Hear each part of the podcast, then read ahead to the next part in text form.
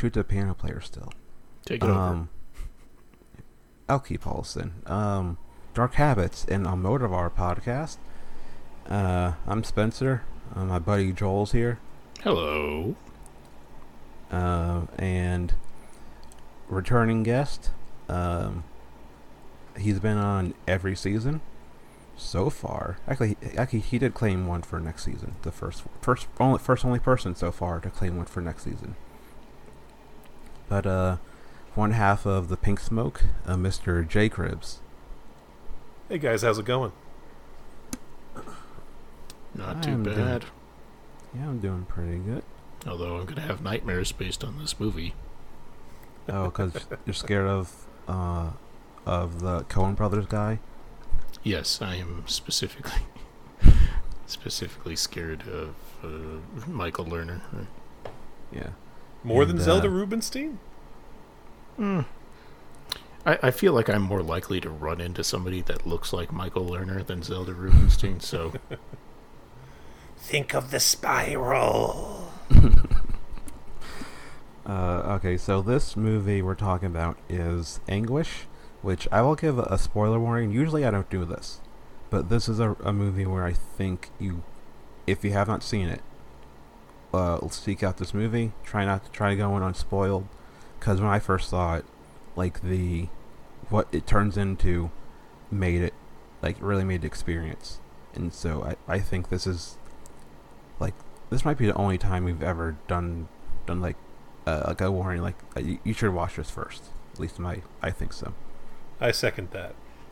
I, I could just, I just third. could assume that people won't listen to a podcast about a movie they haven't seen, but I guess I'm naive in that belief. But I would absolutely say if you have not seen this movie, don't listen to us talk about it. Go watch it. Absolutely. Uh, J Dog, you got? Do, do you agree with this? yeah, there's multiple reasons you shouldn't listen to this episode right away. First of all, there's going to be subliminal messages inserted throughout. And if you feel uneasy at any time, you should turn the podcast off. Also, uh, no, is it, just watch. Yeah, you should watch the movie beforehand because and go in blind. Don't. But the only thing you need to look at is the cover, and you don't even need to look at that because that's also that'll give you. I mean, you're not going to be able to predict what happens. Go ahead. Yeah. Uh, okay, so the, th- uh, I first heard this movie back when I used to listen to movie more movie podcasts. I listened to maybe like two at this point, maybe three. uh, but was We Hate Movies I'm still listening to at this point, and Jupin kind of randomly mentioned there's this there's this crazy Zelda Rubinstein movie called Anguish, and so I was like, Zelda Rubinstein did more did more than one movie, because I I didn't really pay attention to like uh, uh like other stuff she did besides you know the famous one, and so She also did Poltergeist 2 and Poltergeist 3, Spencer. okay, and she was in an episode of Martin playing a nurse. the episode where Pam's cousin takes o- takes Pam's place, and and Pam's cousin was in like a s- in a s- uh, mental asylum, and they and they and they look identical. It's a pretty good episode. That's Uh, anyway. an interesting turn for Martin. It was like towards the end when Gina kind of was in half of the season. Oh, Because after she the had later- enough of the abuse. Yes, after after a certain point in the show, you notice Gina doesn't show up a lot, or if she's there, you never see Martin with her. I have heard that Zelda Rubinstein is pretty abusive towards her coworkers. Yes. I don't mind spreading false rumors about her since she's the one who, you know, shouted that Tobe Hooper didn't actually direct Poltergeist, which I'm always going to hold against her. Yeah, that's Oh. crazy. Really, she's she's one of she said that.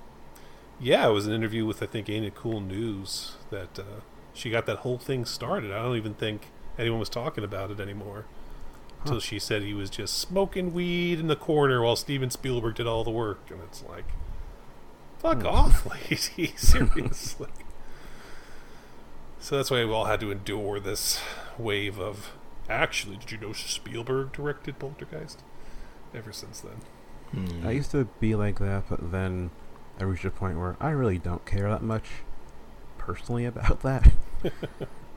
It's after seeing I'm- a couple of Tobe Hooper movies, I'm like, no, that was directed by Tobe Hooper. Yeah, I it's a creative collaboration. A lot of a lot of movies get made that way. So, uh, J Dog, have you heard this movie before? Um, I uh told you about the, the doing this episode. Hell no. Then really? you, you were like, go into it blind. I was like, okay. And I, you, uh, I somehow acquired the movie. And um, I started it up and I was like, oh, this, okay, this is interesting. And this is the most interesting movie I've seen in quite some time. Like, it held my attention the entire time. Like, I almost didn't go to work because I hadn't finished it yet. I was like, uh, I got to see how this ends. Ah, okay. So, no, I hadn't heard about it at all. Okay. So, uh, first off, Cribbs, when I told you about the season, and you, uh, in the list of movies you said you want to talk about, this was in there, and the first, and like the first part of my response was, well, this was going to be episode regardless, because when I realized Spanish director, I was like, okay, perfect, perfect excuse to find to uh, do to rewatch this and talk about this, because I don't want to talk about like any every random horror movie, because this is like this is a special movie that like really needs uh, more attention. I think. Yeah, it's definitely a weird one. I mean, I've always I've always been interested in uh, Spanish horror directors, yeah, especially from the 70s and 80s, where you have like uh, Jose Ramon Larraz, who did Symptoms and Vampires and Deviation. You've got uh, Chicho uh, Ibáñez Serrador. I'm going to butcher all these names, by the way, who did uh, Who Can Kill a Child in the House That Screamed. And then there's Eloy de la Iglesia, who made Cannibal Man, The Glass Ceiling. So I'm a fan of all those guys, but especially moving into the 80s where you have uh, Arrebato and Rap, aka Rapture, and uh, In a Glass Cage in this movie, which is called Anguish, but the original Portuguese title I actually kind of prefer. It's Os Ojos de Cidade São Mios, The Eyes of the City Are Mine. I kind of prefer that pretentious title. It feels like it fits it a little bit better. So I've always kind of liked all of those guys, and this one just felt like this is one of the reasons because uh, because Luna, I'm always surprised is not brought up more often because he was very he was all over the place. He was very international. He shot films in French and Italian and English and Spanish. Um, maybe that's the reason people can't really like pin him down so much. I don't think he made anything like this. You know, besides this one, I think he's most famous for making Jamón Jamón, the uh, Penelope Cruz debut film. Oh, yeah. And he um, uh, about to burp. Um, he uh, made Golden Balls. That's a- Golden Balls. with um Javier Bardem, the movie where he gets cucked by um Benicio del Toro. No, Yeah, Javier threesome. Bardem's also in Jamón Jamón. Yeah, he's in I think three or four of Luna movies, like early on. hmm I remember. I Yeah, remember and Maria de Medeiros from Pulp Fiction is in some of his films. He like had a lot of these actors before they came over to Hollywood. Lot of their debut films. Yeah. But uh, I think uh, Bardem was in Women on the Verge before he was in a Luna movie. I but I think I'm not sure. It's around the same time as one of the earlier ones. I think you're right. Yeah, because Bardem is in like maybe two seconds of Women on the Verge, and he's like, it's a blink and you miss it uh, Yep. to catch him in it.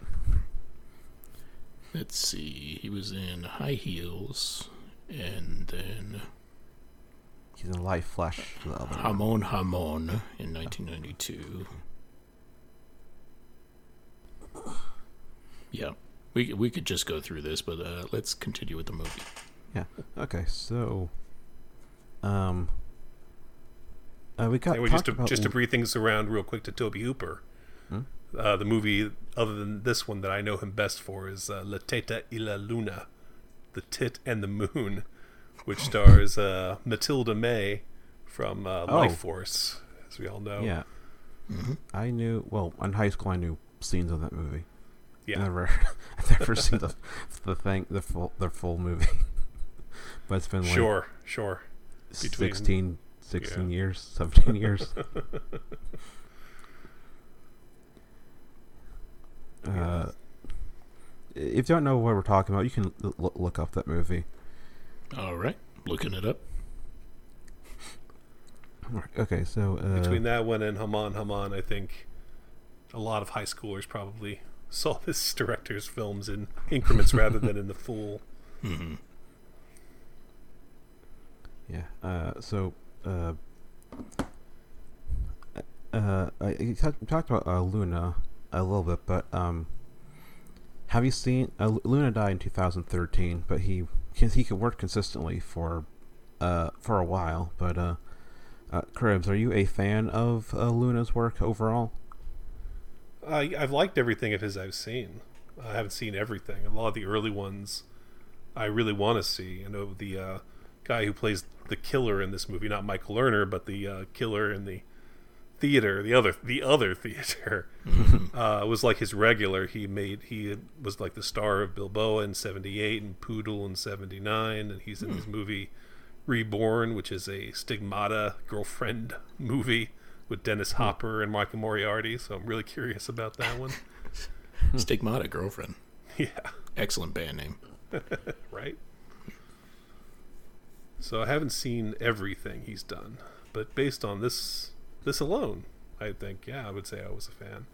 It's definitely for all of its flaws, it's I think it makes up for it just in sheer sheer cinema, you know. Uh, something that uh, Chris Funderburg and I talked about after coming back from Toronto this year was you see so many films these days that don't even feel like real movies. They don't have shots in them, you know.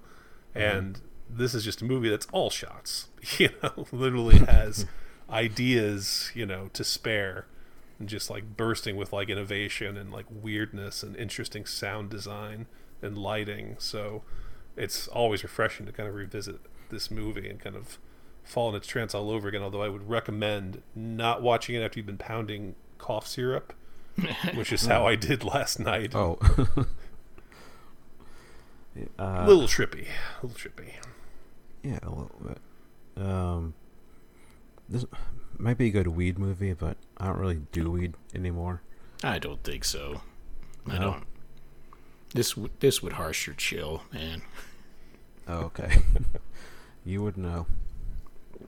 No, I didn't watch it under the influence. I, I- straight, but uh, you know, I don't know if it had any effect on me, except for all day today, my right eye was like bugging me, and I was like, "Is this because of the movie, or do I actually have like a sinus infection or something?" Unfortunately, I don't think it was the movie. Oh, okay. All right. So, uh, well, uh, Joel, you're new to this movie. Um, See, what what is um, what is this movie exactly? well, um, I was watching it from my house, but there was an audience watching this movie about this audience watching this movie called Mother. And in this movie, Mother, Zelda Rubinstein is mother, the titular mother, and her son is played by Michael Lerner. Technically, it's called The Mommy. Oh, the mommy. I I apologize. I was I was thinking of uh, all about my mother, all about my mommy. So you're thinking of the Darren Aronofsky movie. mother. Still haven't seen that one. It's uh, it's a movie. That's I was my I. I thought you were gonna say. It's worth watching because Michelle Pfeiffer is so good in it. She's just like oh yeah. batting around Jennifer Lawrence like a like a mouse like a cat bats around a mouse. I just I think like just some real bullying acting going on in that movie that I Yeah, enjoy. she she plays an incredible bitch. It's so great. Cool. And um, there's other stuff in the movie that's like, I it's like yeah, I get it. It's it's not subtle. Mm.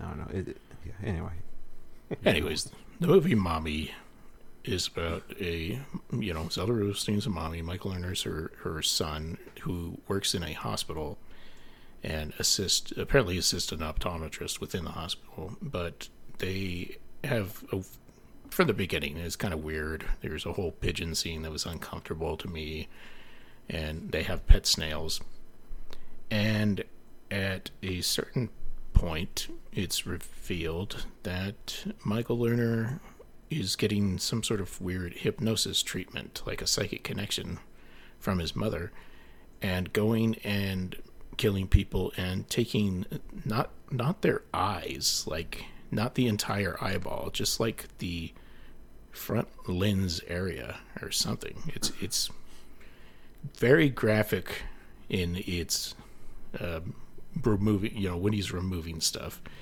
and as things escalate. But the whole time we're watching that movie, the audience that's watching the movie within the movie, certain people are getting freaked out. You're seeing people reacting in a way where during these weird hypnosis trip things, they're they're kind of obviously stunned a bit, and there's one main character girl who is terrified. She is terrified. She's begging her friend, like, "Can we leave?" Like, and as the movie gets worse with its violence, um, eventually, uh, Michael Lerner, John is the name of the character, ends up at a movie theater because he is decided to take it upon himself after well his mother i guess let, let him there but he's taking on um, a bunch of people in the movie theater at one time and just kind of goes full nut bar.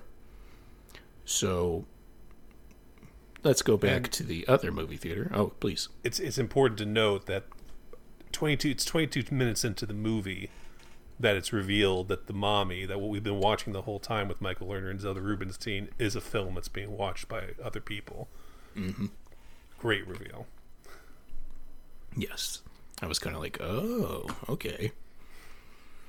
And we we flash back between the movie and the movie within the movie, but eventually, the very scared girl convinces her friend to go inspect the bathroom after she thinks she sees uh, a guy in there, a guy she's already kind of suspicious of. So when her friend goes out, finds a bathroom, nobody in there, but while she's in there, that certain man comes back to the theater and begins killing people. And I guess the movie's so noisy nobody can hear him. You know, whatever, movie plots. So she was right about him, just not right in the same way. Or was she right in the same way? Because the man seems to be hypnotized by the movie itself. And things escalate there. Eventually, things start matching up in the movie and the movie within the movie in a kind of a very scary way. Like I was actually the the movie Mommy was gross, but it wasn't like scary to me, but I actually found the other parts actually scary because well, we live in America and people love guns here. Um so it all comes down to the police finally getting involved. And uh, this is funny. I don't know if I saw how the movie Mommy ends, but the people in the people in the movie theater watching it, uh, the main girl gets held hostage by killer guy, and eventually the SWAT team actually gets to shoot this guy. So they save the day. There's a bunch of dead people already, and at the end, well, I think that's enough. But I really enjoyed the credits parts too, where an audience who was watching everything starts leaving the theater. Yeah. Um, I forgot to say at the start of the episode, trans rights are human rights. Uh, learn what's going on in your area, because that impacts people uh, a bit more than at federal level. Uh, What what reminded you of that was it the murder parts? uh, no, it was just uh, I, I I meant to say it at the start, but I forgot. Oh, okay. I mean, yeah, the murder parts too, because Yep. uh, yeah, they're the most targeted group for uh, assault and violence in this country. Uh, but uh, yeah, so uh, Joel, so Joel, you said you did like this movie. Oh yeah, yeah, I liked it. Not, it's not like I'm gonna watch it, you know, once a month or anything like that. It was, but it's definitely I'm I'm so glad I watched it. It's a real cool movie to have seen, and it like it is actually something that had me thinking for quite a bit about just the idea that this person had come up with the movie within a movie and the matching like that's that's quite a difficult thing to pull off in in such a way that I feel like the filmmaker did. So Okay, well, um, um, uh, Cribbs, what do you like about Anguish, or the eyes of the city? The eyes of the city are mine. Well, it's funny, you know, what Joel said about being less involved with the first 22 minutes of the movie where it's just uh, the Michael Lerner, Zelda Rubinstein stuff. I agree with him, and, you know, it seems almost like it's getting a little bit rote when we switch over. You know, it seems like it's kind of a just sort of a half-baked giallo or something like that where it's you know there are some interesting things obviously the stuff with the snails and the uh, scene with the uh, with the pigeon. Obviously the you know humane society was probably not on board with this movie i'm guessing No. based on how they treat the pigeon. But that whole scene is very involving and there's neat stuff like that but it's kind of like how long are we going to like follow this character around during his murder spree? So flipping it over and you know revealing that it's a screen and it's these people watching it i think is uh, definitely the, you know, the reason that people enjoy this movie and the kind of the angle that you know people like. And at that point i think the movie should be called relax patty because this lady is just freaking out so much watching this film and you're just kind of wondering like is she mentally unstable? What's going on? But it's interesting because you know she's sitting there with her friend linda and linda is completely jaded you know keeps telling her it's just a movie you know relax and you see most of the people in the theater have that same kind of reaction they're all just kind of chewing their popcorn you know kind of mindlessly watching what's on screen and it kind of becomes an interesting contrast to Patty's reaction to it. It becomes becomes a movie about how people watch horror films. I'm constantly trying to get my daughters, you know, to watch scary movies, and even my and even my wife, you know, and their reactions are always like, you know, like like Patty in this movie, where they're like they're they're acting like it's an actual trauma unfolding in front of them, not a 40 year old movie with bad effects. Um, so it's funny to have kind of question like your own like oh my god am i a jaded movie viewer like so many of these people or do i should i be more cognizant of like the things that this movie's trying to tell me and like the signs that you can kind of take from it um you know watching a movie that's all about seeing things and observing things and stealing other people's vision things like that kind of turning people blind is kind of the angle that i really enjoy about it at that point I, uh, It's also I- I- not like too many movies, you know. I can't think of too many. Can you guys think of any comparable films seeing this movie? I have a few, but they're not really exactly like this movie. uh, Demons 2. Yeah. you know, demons movies definitely. Um, Or do you mean Demons One? Because Demons Two is the one in the oh yeah, apartment. true. Yeah, Oh. Demons One is the movie theater one. Yeah. And it's good until Bob from Fulci movie shows up at the end. That's when the movie loses me. That's the one that has Michele Soavi as the actor in the movie they're watching. I always enjoy the director of such great films as The Church and uh, The Sect and Cemetery Man. Uh, I. I think, but uh, But Demons, I definitely thought of. I thought a little bit of Targets, the Bogdanovich movie. Do you guys know that one? Mm-hmm. that's uh, uh the The old one horror with Boris guy. Karloff. Yeah. Yeah, there we go. That's, that's um, Yeah, the movie that culminates because it has the um, the Charles Whitman style killer going around snipering people, and it all ends up at a movie Oh, theater yeah. showing one of Boris Karloff's old films, or the the guy that Boris Karloff is playing. Um, and so the guy's you know murdering people during the movie, and then has this great moment at the end where things are going to shit, and the guy sees Karloff walking towards him and turns and sees Karloff on the screen. It's like looking back and forth and doesn't know who to shoot at. Starts shooting at the movie screen because he's confusing reality and the film so much.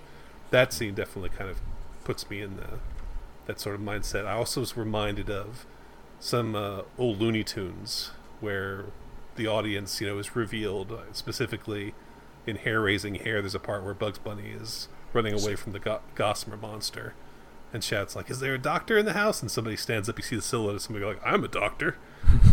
you know, things like that. Like where he did just this very surreal thing where he like breaking the fourth wall, but like revealing the audience. You know, watching the movie is like a very Looney Tunes sort of thing to do.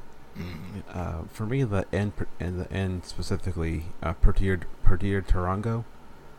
Uh huh. Yeah. the end of that movie, uh, like the uh, uh, Javier Bardem character, you know, he um, his, he's obsessed with uh, what's that western? It's uh Robert um. It's one of the ones that uh. Robert Aldridge, Robert Aldrich, Aldridge, Aldridge. There we go. Robert Aldridge directed, I think. It's a.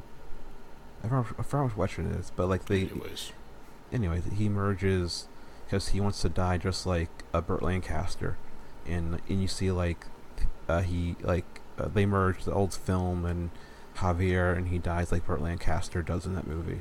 Oh, is it Vera Cruz? Uh, yes, Yeah, Okay. that's it. looks looks just like Burt Lancaster too. Wait, I I, th- I feel like Burt was probably a bit taller. hmm. Yeah. yeah. Okay. No other comments needed. Okay. But they're both undeniably movie stars. I mean, come on. Yeah. Uh, Mhm. Tonally, another movie I would just throw out there if people who've seen this movie do enjoy it uh, is a kind of little scene film from a few years ago called Luz, L U Z, uh, by the director Tilman Singer. It's a very short film. It's only like 70 minutes long, but uh, um, doesn't have, you know, doesn't, doesn't have kind of comparable plot devices or anything, but just tonally is a head trip like this movie is. So I would throw that one out there too. And like, for me in general, the meta horror movie thing usually is a thing that like it's fun for like the first third to a half, and then I get a little tired of it. Like I, I'm not a fan of the scream movies at all. I find like that meta type stuff for me very annoying to sit there. Sure. But like something like this, where it's more, uh, it's not trying, it, like, it's not trying to like make logical sense. It makes sense in its own specific way. It's not being like, art slasher stupid because like that stuff is like okay, yeah, yeah, I know. But um, like this just feels like you're actually trying to say something about like how movies affect people instead of just like making easy jokes Mhm. or like the jokes for like the fans. Yeah, and it's easy to kind of undermine how well Luna really integrates the what's going on on the screen and what's going on in the quote unquote real life of the movie. How you know sometimes it cuts back and forth between one murder happening and another murder happening, or somebody running or screaming, and you for a second you're kind of disoriented. You can't tell if it's the mommy, the movie that they're watching, or if this is actually the characters in the theater running around and you know hiding for their lives. So it's I- actually I- really well layered in terms. of I, I find I find the reveal that it's, that it's middle of the day shocking every time. 'Cause when you Me too. How are they getting daylight- all these? Pe- how are they getting all these people in this screening of the mommy at like three o'clock in the afternoon? Maybe it's summer. It's a weekday too, because that businessman, you know, he's he's got business he was supposed to go to. I was thinking the same thing. Although you see some of the stores are closed, Oh. so it might actually be a weekend. Maybe it's Hard to yeah. say. I also But I had thought that of, same uh, thought. Sorry, Nightmare on Elm Street, kind of dream logic, frighteningness, and then suddenly coming into the real world. Although it's the same people in the dream and in the quote unquote real life. Yeah, and uh, Nancy was also a huge fan of sweaters. That's true. She loves the cardigan. That's true. Yeah. The the the end part when like the police get involved, that feels is like Dog Day Afternoon, kinda. Mm. But n- not a whole lot. But uh, it, it made me think like I need to rewatch that movie. It's been too long. Uh, I'd also throw out Matinee. You know, obviously the end of Matinee, the Joe Dante film, Mm. and I think that's uh, not ridiculous to throw out there because this movie obviously has interest in like William Castle style gimmickry. You know, like real life interacting with the movie has that kind of ridiculous opening title about you know I can't even remember what it says, but something like you know Don't let yourself get too worked up from this movie. is a very William Castle style gimmick. Uh, yeah, I. But of course, uh, that's the mommy, right? That's the that's the Yeah, movie within the movie warning its audience and apparently being correct. Yeah, and the uh, the whole the um, like what the what the the mommy segment, the Rubinstein and, and Lerner, that like Lerner, like, uh, I think he could have carried uh, like a like a serial killer movie on his own because he just embodies that weird energy perfectly, which is why he's so good in like Coen Brothers movies, because he has th- that he has that face and he has that odd energy to him. It's always uh, interesting to me that people think of him for his classier movies like Eight Men Out or Barton Fink, where it's like I think of him a lot more for his genre movies like Maniac Cop 2, Omen 4, Tale of the Mummy, that he plays Mayor Ebert in Godzilla. You Yeah, know, that, uh, Godzilla. Yeah, that 1998 Godzilla. He's definitely for me more like a a good like campy actor. You know, as I mean, he could definitely hold his own in like a prestige film, but I think at the same time, he's so. In, I only saw Omen four this year for the first time. It was like it's the weird TV sequel that like involves Damien's daughter, and he comes late into the movie and he is phenomenal. I mean, he just gives that movie like that extra bit of weight that it really needs. Mm-hmm. So he's good in these kind of films. Is he better than Sam Neill in the third one? Yes. I love Sam Neill dearly. But mm-hmm. I watched that third one again. I've watched it maybe three times in my life, and mm. I, I've never been able to get into it. He clearly is very uncomfortable doing like an American accent or something in that movie. I, it just seems like he doesn't settle into the role. So it's Sam Neill, but it's like he needed a better director, you know? I mean, there's a reason he probably doesn't. Th- I mean, he does doesn't like to talk about it, and there's probably a reason for it. No question. and uh, and uh, just like then also t- the mommy segment, just uh, how it's like I find both eff- very effective, just in terms of like Zelda also has that very odd energy, but I can't help, help but wonder: is this like the um? I forgot what the movie is. The movie with um Peter, I think Peter Dinklage is in it, and he's like, why is it in weird movies dwarves show up every time? Oh, that's uh, I I, I know what you're talking about. Yeah. It's got Steve Buscemi, right? Yes. Uh, I can't remember who. It, but uh, this, I kind of wonder like, is that be, like did did Zelda have a genuinely odd energy to her performances, or was it because in this movie because she's, uh, I don't know if she's a little person or a dwarf. she she's four, around four foot. I don't know which. I'm going to look up to specify which one it was. Hmm. This movie fits in with these uh, other exploitation movies we we have at this season's docket. This does Yeah, doesn't it? because of Zelda. Yeah. I can get behind that. I think just the kind of opulent apartment that she has with the slugs and everything. It's like it's a Patricia Highsmith movie or something. she Definitely um, has like a exploitation kind of feel to it, or a Okay, psycho yeah, bitty feel to it. Psychic psycho biddy. I mean, she didn't carry the slugs under her boobs, though. well, we don't know. Maybe she does. Yeah, who knows? Maybe Oh, she had some under true. there. That is true. She doesn't feel small in this movie either, compared to some other films. Maybe because she doesn't have to walk around and be with other, you know, actors a lot, but because she has so many like extreme close-ups in this film, she has a really kind of overbearing presence that I enjoy. I, I feel like it was kind of hard too on that first 22 minutes. It's actually it is involving. It feels kind of like eyes without a face, only it's face without eyes. You know. Yeah. Yeah. it- If yeah, um, like to me, it feels like uh, like what if Fulci, but there's like more intent and talent behind it. I, I like some Fulci, but some of it is like this is garbage. What the oh fuck yeah, am I watching? I'm, I'm with you absolutely. Living in Oblivion was the movie. okay. Oh right, right. Yeah, and there's like a part where Peter Dinklage like ha- it's kind of like they're commenting on like the um the man from another world from Twin Peaks of like why why do dwarves show up in dream sequences? I've never had a dream about a dwarf before or something. He's, I, th- I think it's like he brings it up like why am I in this part? He's like oh because it's a dream sequence and uh uh.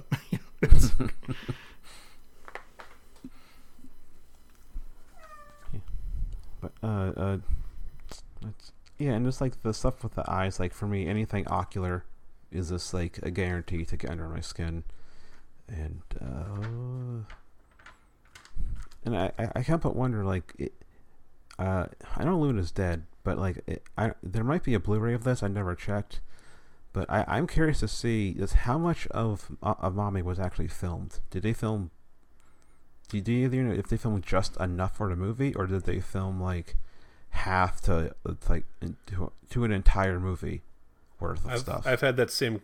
Well, yeah, I don't know. I've had that same kind of query myself because it feels like, did he start shooting the mommy and be like, "This isn't working"? I had to think of something different, and then just end up using that footage. It has that feel to it, but I think that that might be not giving him enough credit. I think he, you know, had the idea all along, and just uh, you know shot a quality film to be the film within the film, which you pretty rarely see, I think, when they do that kind of thing in movies.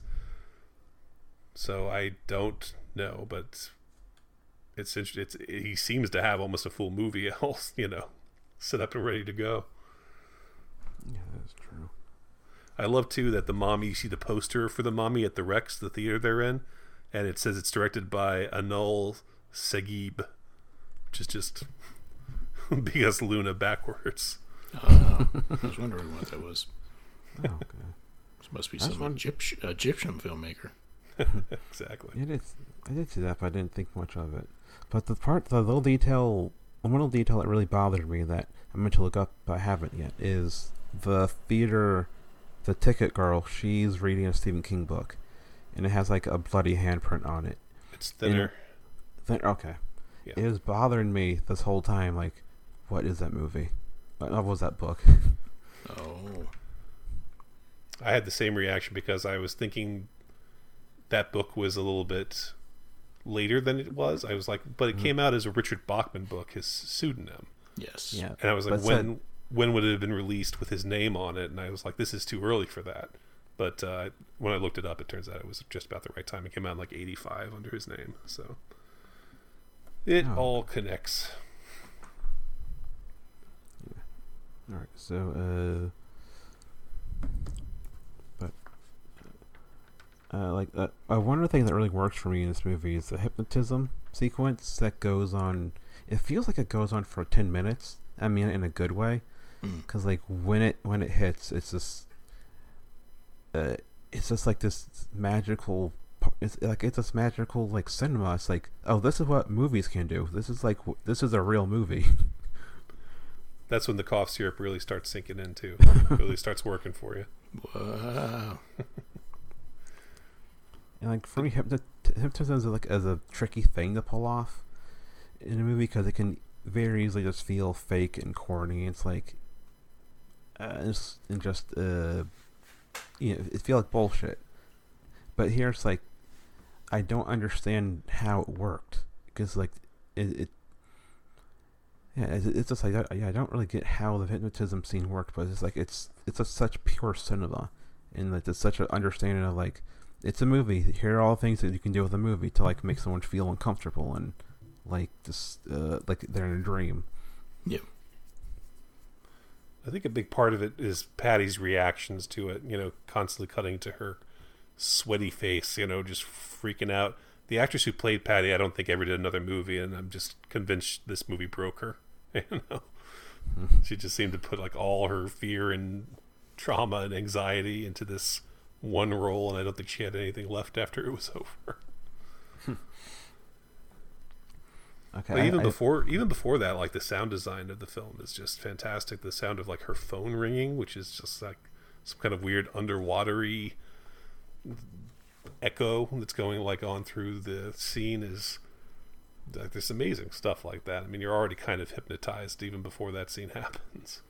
it's like David Lynch level sound design to me. Like, like to me, like my favorite thing with David Lynch movies is is the sound design because it's Mhm. it's just pure like I keep gonna say it can be repetitive, but like it's a, it's magical. And, like that's what makes one of the things that makes these movies work. And like Texas Chainsaw has my favorite sound design of any movie.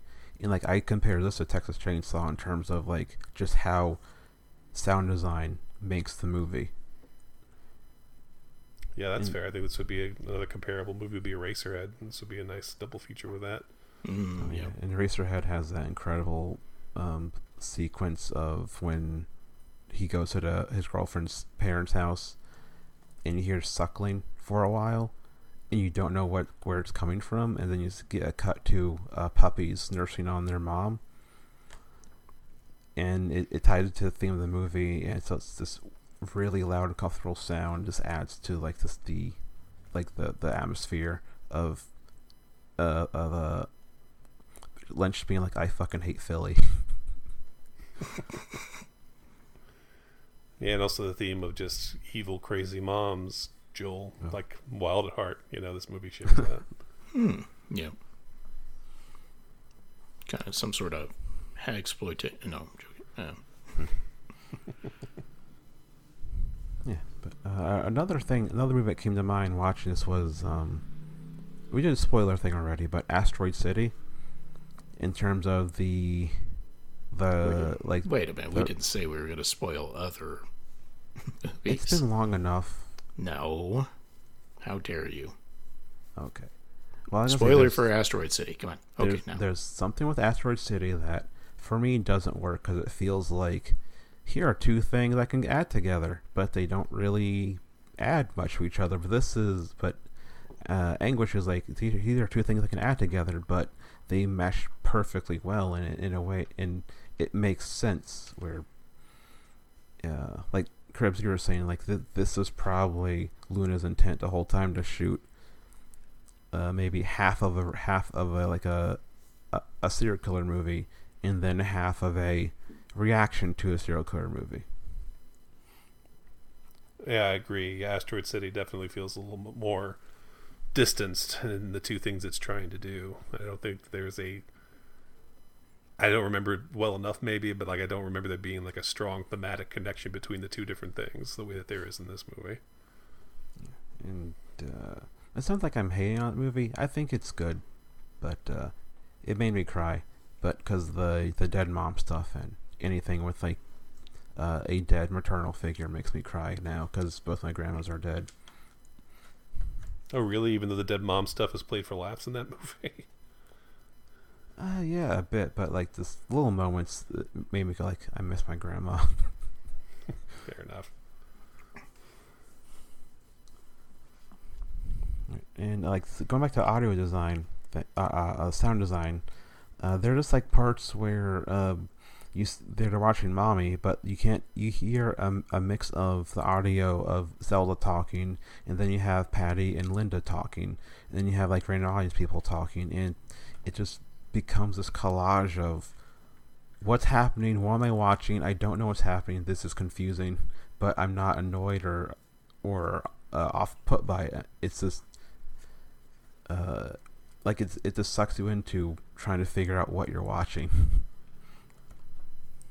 yeah, it's uh, funny too. They kind of take this journey with the the killer at the Rex, the guy who is obsessed with the movie, who the uh, concession stand girl tells him like, "Oh, you've seen you come to this movie all the time," you know, and it's clearly like memorized dialogue from the movie, and is just trying to play the movie out, you know, in real life.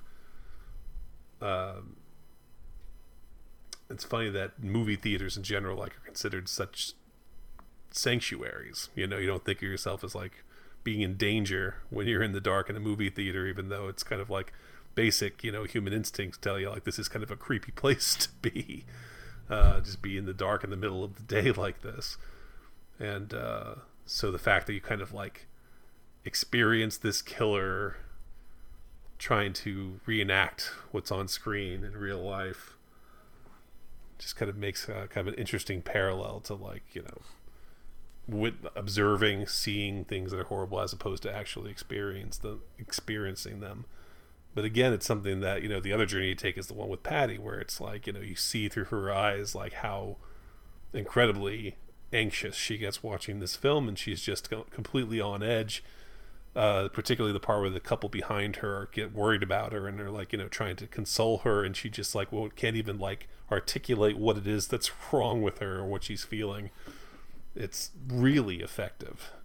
You know, it's again, this actress has never done anything else. I kind of wish she had because she is interesting in this movie and definitely part of like the what makes the hypnotism and pulling you into the film that works is her reactions to this like seeing her and the killer both have these intense reactions to what's on screen you know is a big part of what makes this film work And uh, Joel, like at, when I rewatched this and got to the shooting part in the theater, because I know you're more sensitive to, uh, That to particular violence. type of violence, yeah. yes, and so I got concerned that you might hate this movie, and you would. I was waiting for your text to be like, "Fuck this movie! It ruined my day," because of the the gun violence uh, uh, shooter angle at the end. Mm, I think that. I mean, I certainly had, you know, I, always, whenever there's violence in a movie theater, in a movie, I always go back to the, uh, the Dark Knight shooting event that actually happened, and just how that felt so goddamn awful. Because I thought of, like, like you were just saying, Chris. uh, I thought of movie theaters mean, as a sanctuary, a safe place. I mean Cribbs? That's what I meant to say. I'm sorry. okay. I'm a little drunk. No, I'm not. Cribbs. John, John, John, John, John, John, John, John. ah, hypnotizing. Ooh, subliminal. Oh, sorry. Yeah. John, think of the spiral. Oh, spiral. no, come back. My, you, my energy or something. I don't know. And get some eggs on the way back. yeah, so so a little bit uh, disturbing. Like I said, it was more effective than the ultra violence happening.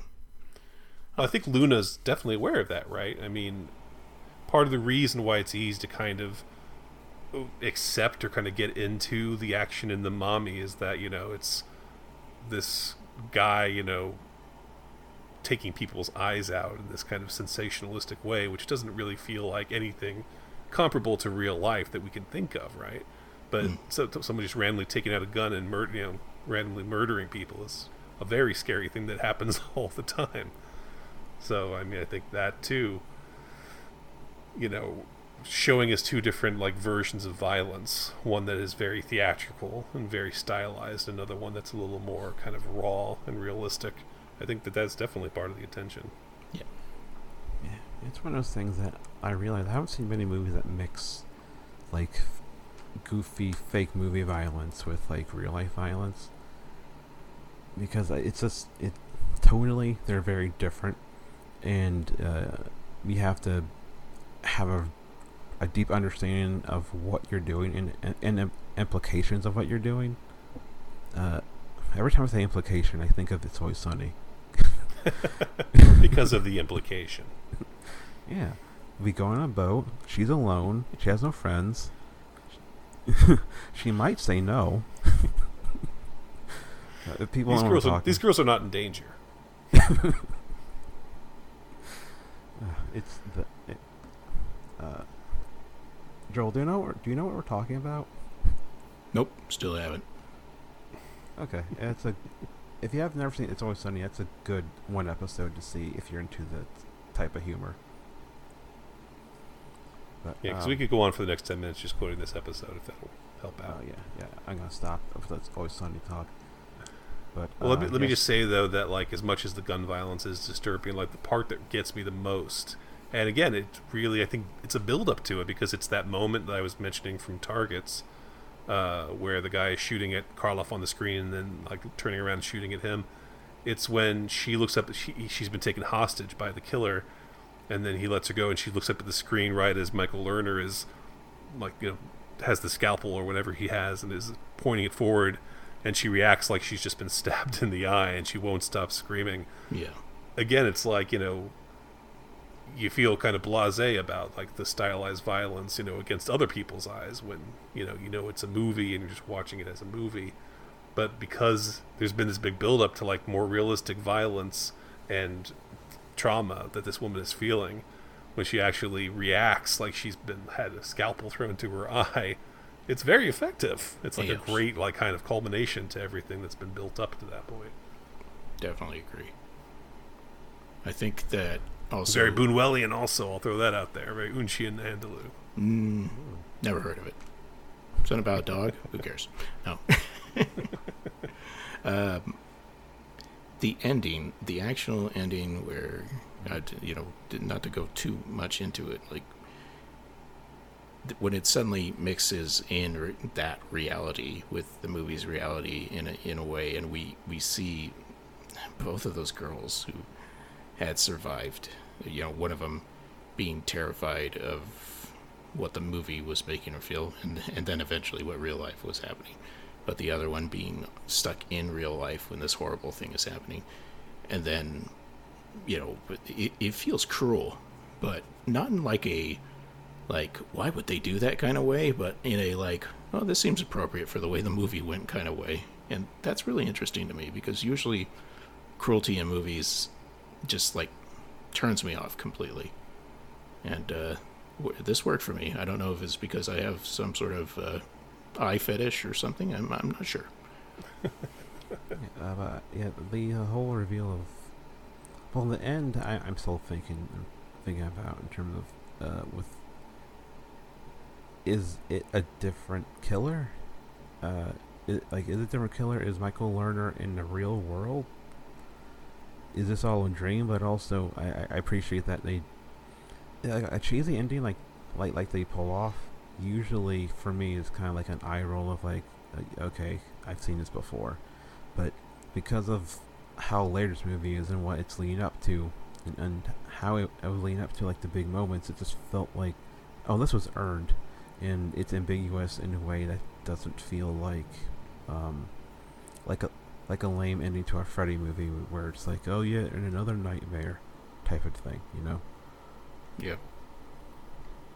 Definitely, I love that he can just merge these two realities at the last minute, you know, and kind of be like that. All bets are off, you know. It, no, no safety anywhere. Like I can easily put these movies together.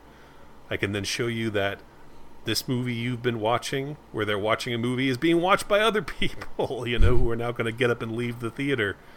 Uh, and it's like there's no safety zone whatsoever. You know, he's totally collapsed that safety wall. Even the film that they're watching within the mommy, the the Lost World, Wallace Beery dinosaur picture. What do you need a roadmap just to sp- just to throw the connection to Barton Fink in there? Um, you know, has this kind of like cerebral kind of quality to it, where she's walking away. She's uh, Patty's walking out of the theater and turns around, and the screen that she's watching is Lost World because it's that point in the mommy where you're seeing the Lost World on screen, so it's on her screen. Just all these barriers that are, exist, and so at the last minute to kind of break all these barriers down is like a masterstroke, I think, you know. And at the same time, if you want to just take it like as a stinger at the end of a horror movie, like Phantasm or Nightmare on Elm Street, it's like, sure, why not? You can do that too. So yeah, it get, gives you a lot to kind of work with here. That's uh, that's uh, yeah, very impressive. And and there's a shot I didn't put on on Twitter or X, whatever, whatever's happening with that hell Gonna give it to you. hellscape of site. Um, um, I almost put the screenshot of Patty walking out of the theater when the when you see an audience watching an audience watching um, Lost World, but I but that was too much of a spoiler, and I don't want to ruin the movie for people potentially, so I'd never put it up there. But like a shot like that is like what Cribbs you were saying about uh like like like that's a movie shot. Like that, that that's like this is I like you look at this and you're like in if you know a movie you, you go like well this is anguish obviously. Yeah it doesn't feel like uh it's like random like you know content. Like it a shot like that makes you feel like this is a real movie Yeah, it's a gorgeous shot. Absolutely. Mm-hmm. Another kind of Lynchian connection is Inland Empire, where she kind of trying to remember. I might be misremembering what happens, but the way she walks into the screen, into the theater, and then she sees herself on screen, and then it kind of becomes that movie. You know, the kind of sort of the, the same way that they're making the movie, and then she's actually in the movie, kind of stepping in and out of it. I think you know is another kind of Lynchian kind of connection with this film, and that kind of unsurety, uncertainty of reality is a very scary thing in films. I think. And uh, for like uh, it's realism, we kind of talked about a little bit, but with the hypnotism um, uh, sequence, you get these shots of spirals and snails, and you get like a, a snail on a on a pigeon, and I I don't know what what makes it so so striking, but it's for me like that's the sequence of the movie is the hypnotism sequence, and just seeing all the snails, and I never thought of snails as being weird creatures, because I'm a big like animal lover. I love learning about animals still, but like uh, in I'm pretty desensitized to weird animal stuff. But just seeing snails presented this way made me go like, they're kind of weird. They're weird little creatures. I don't know, like this, and just the use of snails. It's like I don't I, I, I don't I'm not sure what make what makes it so surreal and dreamlike to show snails like like uh Luna showed snails in this. They feel like alien creatures compared to most of the land traveling, you know, beings. Like insects usually, you know, the legs and and stuff easily squishable. There's something about slugs as opposed to snails that also just separates this um, i don't know that like i think of a snail and I, I think they're cute. Like I, I can't help it.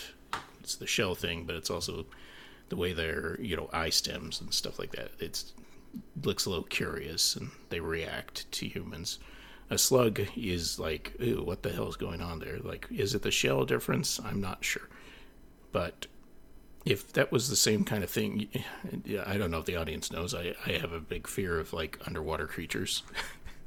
uh, if I saw something like that underwater, I'd be freaking the hell out. Uh, but it, do it yeah. Do you know? Do you know Joel? Do you know if taking off a snail shell makes it any faster? I haven't done that particular experiment yet. I have several snails in my house now. Well, I know the answer. Oh, tell me. It it doesn't. It makes them more sluggish. but um, you really are a dad. Jesus Christ. Pretty good. You got me. I did want to apologize uh, to you guys because Spencer specifically had said when I sent him a list of movies, we're trying to stay away from films with you know animal cruelty in them, yeah. and I was immediately like, well, let me take off half of these. um, and in this one, I had forgotten the moment where she steps on the snail, and I was like, "Oh no, shoot, I'd forgotten about that." And it's really upsetting too. It kind of like, kind of really represents like this breaking down of like safety and reality that this uh, shell gets like totally crushed under her foot. And I've got like a thing too about like accidentally stepping on animals. I hate it. So. Yeah me too. Yeah, that really makes me feel very queasy that moment. And then, of course, the pigeons are going to go feast on the remains. You know, it's uh, when all hell's breaking loose at the end of the movie. Very unsettling. Yeah, I, am usually anti stepping on bugs and killing bugs unless it's uh, one of my uh, my job is home health, and one of my people is in a wheelchair. So if I see spiders that are like big enough, like big as big as my uh, fingernail, then it's like I gotta kill that thing because he will freak the fuck out if he sees that. Because if it gets on him, it's gonna be a nightmare to deal with, deal to get that thing off of him. Oh yeah, there's a spider right outside our home that my daughter hates and wants me to kill. I'm like, no, he's not even intruding in our home. let him let him be. He's not gonna hurt you. yeah, like uh, I'll get back to the movie soon, but uh, during the summer there's like a fairly big like palm-sized spider uh, size like my palm maybe, and it got into the house, and I was trying to distract my person to uh, to leave so I can take care of it. And by the time he was done, I couldn't find a spider anymore. So I spent the next week like, well, I'm gonna I'm, I'm gonna hear a scream or a, a or a funny story pretty soon. Yeah, I've been in that situation with a significant other, and I hate that because it's like, oh, geez, I had one job.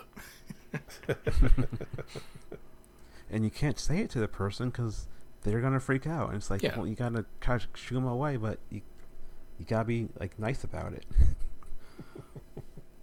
At least I have to be nice about it because it's my job. So they suspect nothing. Yeah. Okay, and um, where was it? Where was it? Uh, and like I, I, thought- I was thinking about this, the themes of the movie and like what you see, and it's very simple to point out like the recurring symbolism and all that stuff, but it's just uh, just, just having the constant theme of the the serial killer who takes people's eyes, uh, merging with the person who's obsessed with the movie because he's watched the movie too much and just having the the the the, the ocular like vision part uh, connect the two stories is this it's so smart and so simple and it's one of those things that to point out it feels like yeah no shit but at the same time it feels like this is this is brilliant like this you this was very clearly thought out Yes, I agree with that. That guy uh, reminded me of another actor. I believe he's a favorite actor of yours, uh, Spencer Dylan Baker. uh wait I do like Dylan Baker the lizard Yep. I know it's they they both have uh, a little just normal guy look, but they can give this like incredibly creepy gaze if they want to. It's like uh, that, that actor is on Hill, uh, on Hill something or other. Hova Hova Yeah, Hova. Yeah, that he did. He did very good face work. I just saw Dylan Baker in this new Nicolas Cage movie, Dream Scenario, and I realized the thing he's best at is being a- appalled or confused by people. Just looking at them like, "What's wrong with you?" Seems to be like the best face he can conjure up. He's very good at that. Yeah, Parker. I expected you in class. No. that tiger beat Yep. Ignore that tiger beat, Parker. All right. Uh, is there anything else? Not really. Besides just uh, man, I want to see more Luna movies, but I well, I think a bunch were on Criterion Channel or uh, the old one at one point, but um, uh, that was when that was during the during the school year when I was taking classes, so that meant my my mental capacity for like um uh movies in general was pretty low. So I didn't have the time or energy to sit through them. But uh, man, I just want to watch more Luna movies. I agree. I wish they were more readily available. Yeah, you're gonna have to tell me what's safe to watch. I'm scared. Uh, from from what I can tell you, this is kind of like an outlier. I've seen Golden Balls, which is like a, a, a sex comedy, and he did a lot of more sex comedy slash like sexy dramas. More or less. Sexy dramas. Oh, that's he's famous for. I should clarify. Hmm. I believe this is the only English language movie he did. I might be wrong about that, but uh, I can't remember what language his uh, entry of Lumi- Lumiere and Company was in. I know he was part of that. That's another Lynch connection there. Uh, I don't remember what uh, his segment was, so I couldn't couldn't honestly say. But I think you're right. I think this is the only feature he did in English. and um, before we finish up and move on to the recommendation part, we just recorded an episode uh, as of right now on uh, Best Little Whorehouse in Texas. And in my research on that movie, I found a connection to uh, one of your favorite screenwriters, uh, Mr. Cribbs, uh, Jean Claude Carri- Carriere. Yes. Do you know the connection? To the best little whorehouse in Texas? Uh huh. I don't. Uh, Colin Higgins, who wrote and directed Best Little Whorehouse in Texas, he wrote Harold and Maude. That was turned into Oh. a play. That yes. oh, you know where I'm going with this? I know that uh, Carriere wrote like the French play of Harold and Maude, Yeah. which was supposedly novelized by him, but I've never seen evidence of that book actually existing. Oh, but uh, yeah, they worked. Uh, Colin Higgins and um, Jean Claude worked together on the play adaptation of Harold and Maude for the French uh, version. Very cool. Maybe he had some notes on Best Little Whorehouse in Texas. It's possible. Uh, I think he was. That was when he directed Foul Play, the Chevy Chase comedy. So I'm not sure if that was even. I'm a big fan of Foul Play. I like that one a lot. Uh, we're going to cover that one in the vague future because I want to talk about more Colin Higgins' work. He's a fascinating artist who should be more celebrated. I think That would be a good episode because I enjoy that movie. Uh, yeah, that's the movie my mom tried tried to try to get me to watch since I've since I've been 15, and every time, uh, well, actually not not so much lately, but for a long time, it's like, no, I'm not watching some boring mom movie. but I'm sure it's good. Speaking of dwarfs, beware the dwarf. Yeah, Billy Barty's in it. That's all I know. it's true. Uh, okay, so that's. I got really nothing else to say about uh, Anguish besides it's really cool, really stylish. It feels like it could could easily tip over into kind of falling flat on its face, but it it doesn't. Makes all the right choices. Uh, I I really don't have any real problems with the movie. It's just it's just a cool, fascinating little horror movie that I wish was more popular, and I'm glad it's streaming. But I hate that the description on Google and other places to watch it spoils the twist, which to me is like, whoever did that clearly didn't watch the movie, or they were just half-assing everything and just didn't even consider how to properly describe it. Yeah, that's a bummer, especially since you can easily summarize the mommy as a, as a movie and you know get people interested enough to see it. Yeah, 'cause I I'm I am disappointed also that it's not known as The Eyes of the City Are Mine because there's another horror film called Anguish that everyone goes nuts over, and anytime someone brings up that horror movie Anguish, it's always like, okay, which one? If it's the, ma- uh, th- if that's the one I was thinking we were gonna watch, I, I have to see because I was like, I, I don't. Um, let me I see. think the other one's like, I feel like it's a Bradley movie. I think Bradley loves the other one. I might be wrong. Yeah, it's got movies from hell written all over it for sure. Uh, from 2015 or a different movie called There's like a- Anguish. No earlier Older than one. that. I okay. would say it's early '80s, but uh, Oh, no, there's 2003. Jeez, there's been a lot of movies called Anguish. This is a problem. yeah, uh, and I for, I had this on in my list also. Uh, uh, this there's a similar uh, Argentinian Argentine. I'm not sure what the right word there is. A movie called Tony Manero that came out uh, 2008. Argentinian. Uh, a guy I remember that movie from the Toronto Film Festival. Um, I saw it because of Pure Cinema podcast. I think Elric recommend that's an Elric movie. Yeah, that that's an Elric movie. Um, he recommended it, and it's about this guy who was obsessed with Tony Manero and Saturday Night Fever, and it's kind of like the guy in Anguish who's obsessed with the, with the mommy. Except this is, uh, I'd say borderline even more psychotic, and like there's a part where uh, Grease comes out, and it replaces Saturday Night Fever, and he has a complete meltdown in the theater. He's like, "Where's my movie? This is the wrong movie." And they're like, "It's John Travolta." Like, no, no, I need the other John Travolta movie. and I think that's I think Tony Manero is streaming, but uh, I'm not sure. But it's a cool movie.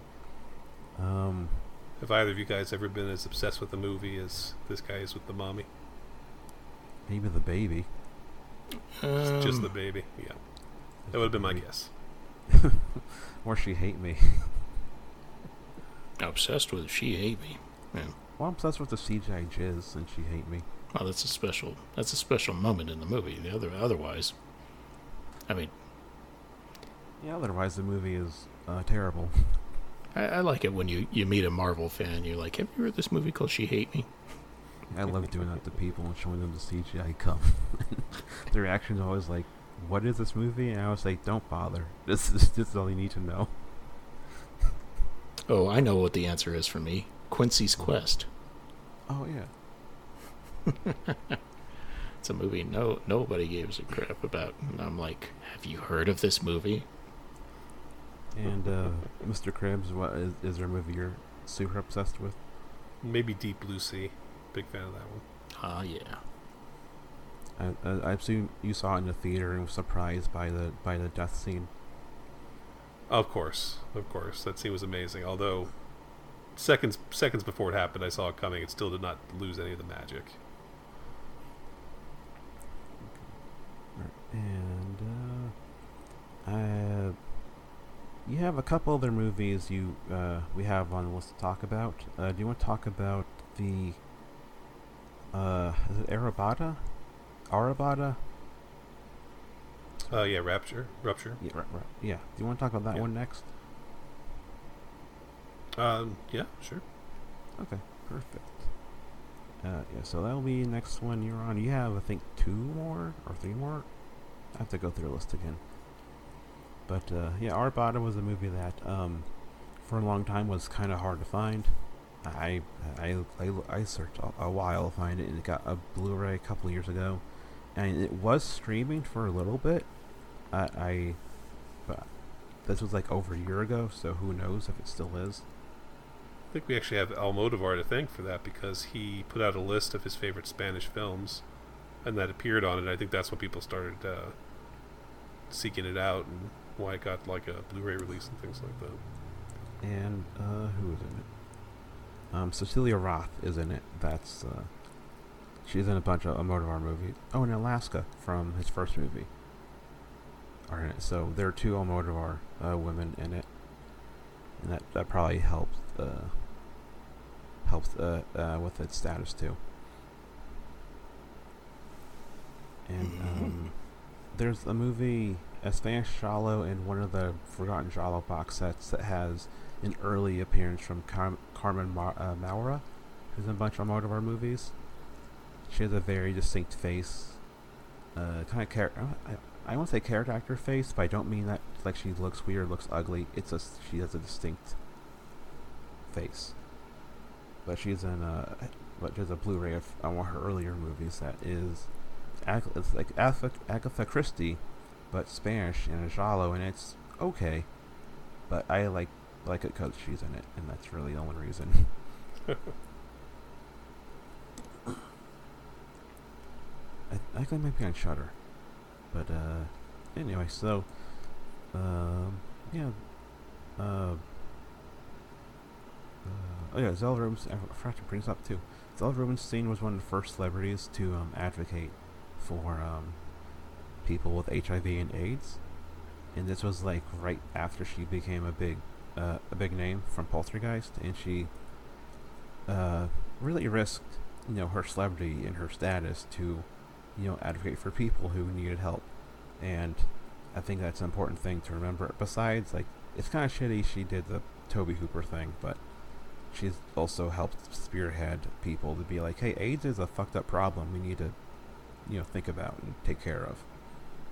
Yeah, absolutely. I'm glad that those commercials have started circulating on social media, and people can see those. That's definitely a commendable thing. Yeah. And uh, I I checked earlier, but forgot to say it. But she had a a it wasn't dwarfism, but uh, a different issue. Not I say issue.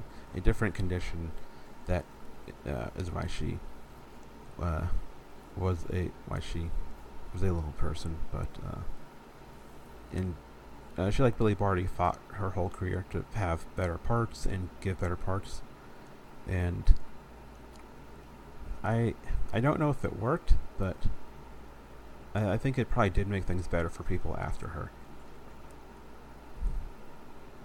But okay, so there's that, and uh, yeah. So uh, recommendations for 1987. Um, Cribbs, you can go first.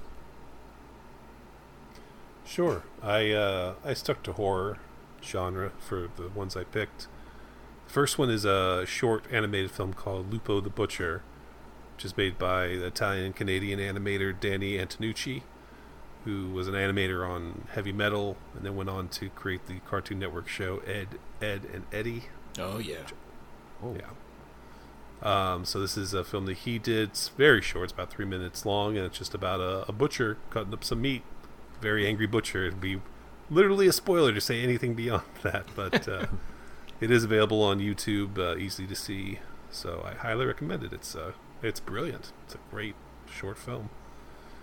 Uh, another one would be a film called The Black Tower, which is made by John Smith, who was an experimental filmmaker, and it's another short film. It's about 25 or so minutes long, and it's just uh, uh, definitely a good comparison, I think, with Anguish because it's very experimental. It's just about this guy walking around, and he keeps seeing this black tower pop up around uh, around his city. Just you know, he th- at first he thinks it's different black towers, and then comes back to look at it and finds out that it's gone. So it's just literally following him around. He's being stalked by a Black Tower. Is what's happening in this film, and it's uh, full of really interesting montage and again sound uh, sound design and uh, very trippy kind of film, which I think is also available on YouTube. So definitely check it out if you haven't seen it.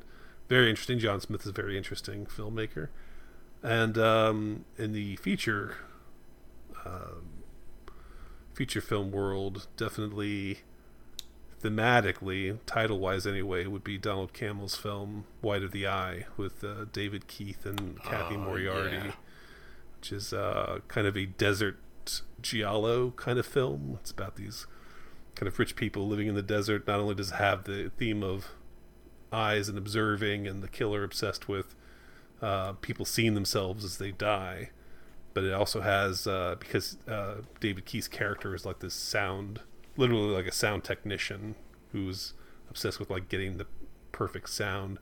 You have again the kind of interesting sound design in the film, and like literally a theme of the film being the senses, the sight, and the sound, things like that. Uh, very trippy film. For those who don't know, Donald Cammell was the one who co-directed Performance in the '70s, and uh, um, went on to do some other films that uh, all I think got you know taken away from him and recut. I think White of the Eye is like the most purely Donald Cammell film, uh, not only because he was able to kind of finish it and edit it to his specifications, but because thematically it definitely has a lot of his obsessions in it. So that would be those would be my picks. That's a that's a damn good movie. Super interesting. Yeah. All right, for me, I had I got two quick ones and two real ones. Quick ones are Street Trash. I was talked about on the Grind Bend, I think three years ago, two, uh, four years ago. It's been a while, but uh, it's a gross body horror movie that it's one of the rare body horror movies I actually enjoy watching.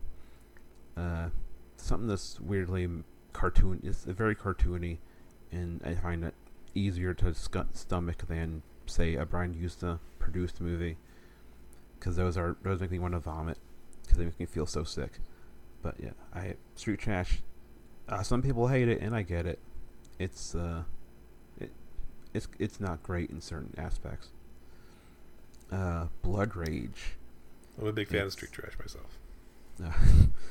uh, uh, Blood Rage. Um, it's one of the few slashers of this time period I actually like. Uh, it's so stupid to the point that I it, it becomes like a, a great comedy. And um, Louise Lasser is in it, and like uh, when you see her in it, you realize in her performance, you realize, oh, this is supposed this is supposed to be a comedy. At least she, at least she thinks it. She she thinks it's a comedy and plays it like uh, plays it that way. But uh, it's real goofy, real stupid. Uh, it's under. She, she's interesting. Uh, she's somebody who like wasn't on my radar for a long time, But then, like, I went back and watched her Saturday Night Live episode from like the first season, and it's just bizarre. Like, her choices are interesting and weird as the host of that.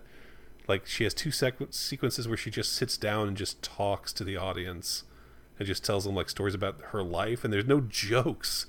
And it, but it, but it's like this interesting like ranting that is kind of like hypnotic. So she's definitely She- more interesting than I think people give her credit for. Yeah, she is on Mary Hartman, Mary Hartman, which is a brilliant show that I wish was more available for more people to see. And she was the grandma at the end of Happiness for Dylan Baker. Oh, I know it's going to come back. Yeah. uh, yeah, she's the grandma to the boy who, well, if you know the movie, you know the movie. Um, yeah, and she's a, a had a fascinating career. Uh, okay, the two two real ones are Abel Ferrara, China Girl. Uh, it's it's a lesser Ferrara, but it's his take on um, Romeo and Juliet. But um, it has James Hong in a small part as like a crime boss, and it's great. Well, his scenes are great, I should say. But uh, yeah, China Girl, I, I do recommend it if you want to see how uh, young Abel Ferrara would handle Shakespeare. And Yeelen, uh, or Brightness, uh, by Solomon uh, Cissé. Um, it's uh, what country is it? I can't remember what country it's from, but um, it's an African movie, uh, uh, fantasy movie, and it's it's a movie that um uh, what's his name Scorsese has championed, but that doesn't that seemingly do- hasn't been enough to like raise its uh, status. But um, uh, okay, Burkina Faso, I think, movie. Uh, it's it's in Bambara, so it probably is Burkina Faso. But uh, yeah, it's a movie that uh, has been championed by um, Scorsese a whole bunch, and it's an easier to get movie African movie from this time, from that time period, and just seek it out. Uh, if you want us to see like a different version of fantasy, and it's uh, one of the more famous African movies, so it's yeah actually is easier to get a hold of. And that's it. Cool. Oh, great. Um, there's a lot of movies from '87, but uh, I, I got two gems, I guess. Uh, first one is this movie called Pelle the Conqueror. Um, I think it's kind of famous. It's it's it's a It's okay. yeah, Danish movie, I believe. And it is about uh, it's directed by Bille August and stars Max von Sydow and a kid actually named Pelle. Pelle Hvenegaard. I can't. I I'm terrible at that stuff. Anyways, it it's a real bummer of a movie. That's I'll say altogether. Um, the uh, Max von Sydow plays the father of the boy uh, Pelle, and they begin by coming off a boat, fresh immigrants um, from, I believe, uh, from a Danish island Bornholm is what it says uh, to place in southern Sweden, and they you know, uh, Max von Sydow is seems like he'd be more appropriate to be Pelle's grandfather, but he's uh, Pelle's mother is not around, and they don't have anyone they know here, so they have to try to find work. But it's a very difficult time because he's so old and Pelle's young, a little too young to be working at that point. And when they finally get work at a farm, it's it's not fun for them. Uh, Pelle has a better time adapting than Max von Sydow does. Uh, as a Pele, like it's the name of this soccer player. Um, and he gets the opportunity to go to school, and you see him growing up as he's meeting new people, and some crazy, crazy stuff happens at the farm. There, there's this one very, very upsetting part towards the end where you think things are finally working out and the most unexpected thing kind of happens. It's not like a oh everybody was a ghost. It, it's not like a shock or anything like it. It's just like are you kidding me? And it was I don't remember why I even chose to watch this movie other than Episode four. Oh, did we already talk about it? Spike Lee season. Oh Jesus Christ, why didn't you remind me? I thought you were going that way. No, I forgot why I even watched it. It's a hard hard movie to watch. Well, now that I've done sticking my foot in my mouth, let's go on to the next movie. Now, this one I know I've never talked about before. It's a movie directed by Cullen Blaine. It stars Margaret Trigg, Richard Gesswein, and uh, let's see, who's the guy who plays the thing? Unknown actor. Who knows? Oh, James. Arness. Carol Brandon Baker. It's a movie called R O T O R, Rotor. Of course, you pick this. And it is the best Terminator ripoff you will ever see. And by best, I mean it is just hilariously stupid. Uh, it, it tries to go for all these excitements, and it it brings in these other things where I, I don't know. There's there's just such strange things in the movie. The cover does not represent what you're going to see. Obviously, that's that's pretty standard for movies that uh, don't really have much going for them. Uh, it eventually there is a Terminator-like robot that escapes from a lab, and the creator of this robot has to find uh, basically a team of people to take down the uh, Terminator clone guy uh, while also trying to escape him long enough to survive to fight back. And there's songs in the soundtrack that sound like this must have been the director's cousin or something.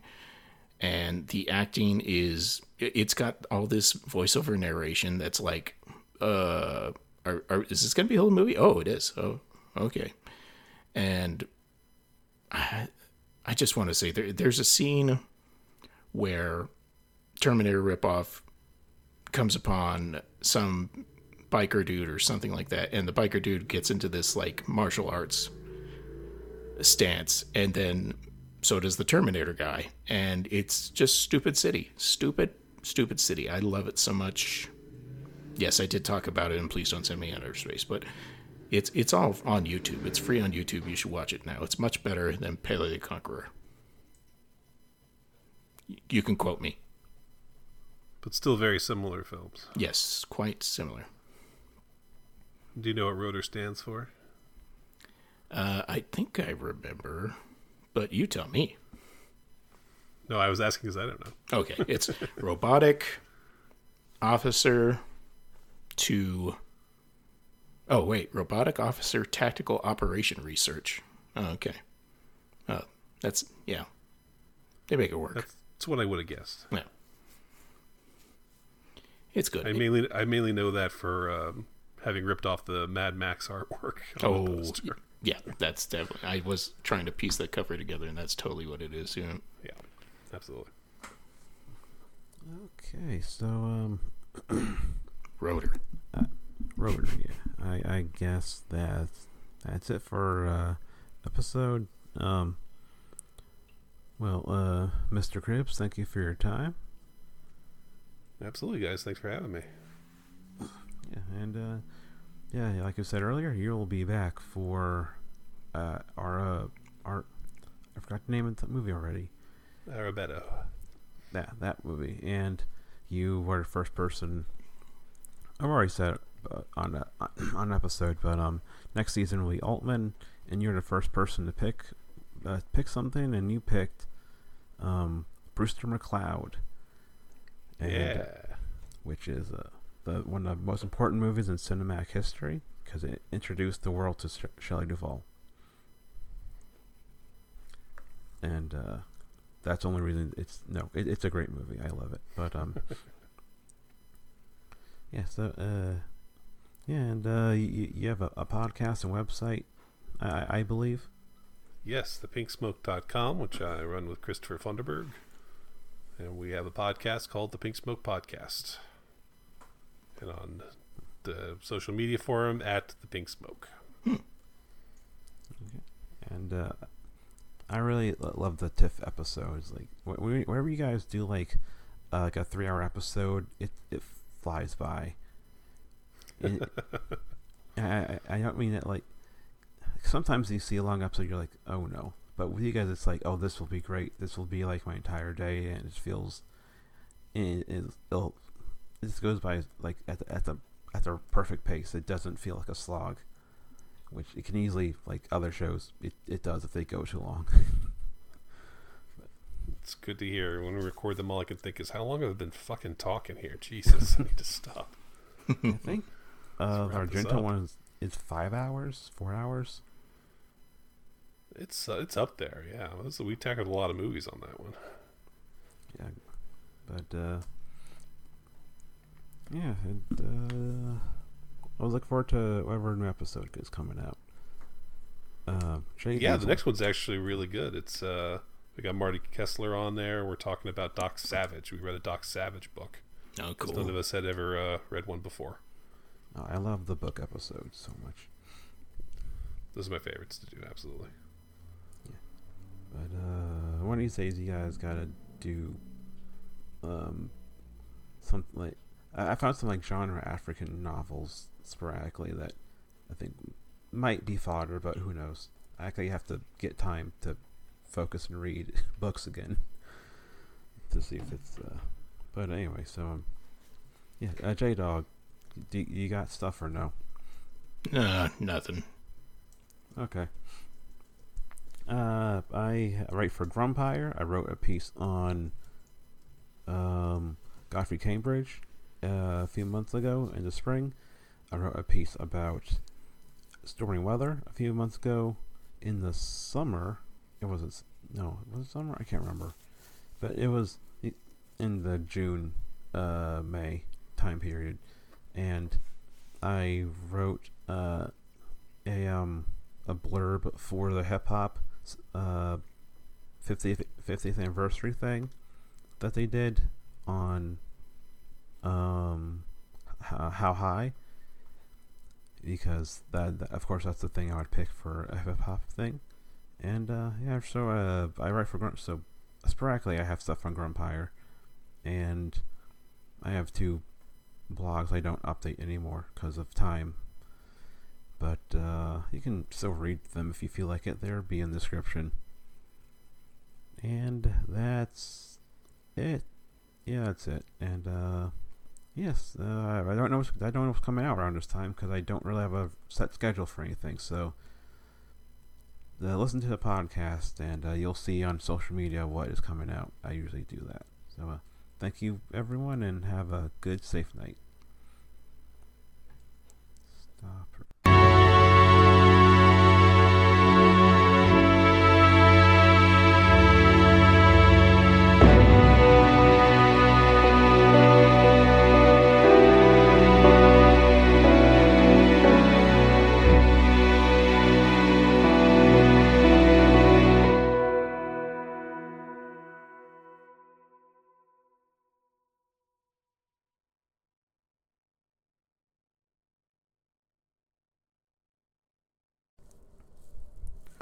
Our theme music is by James Fell.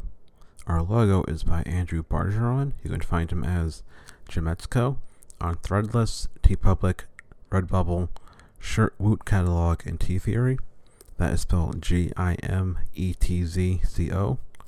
You can find our show in previous seasons on Podbean, Spotify, Google Play, and other places where you can find podcasts.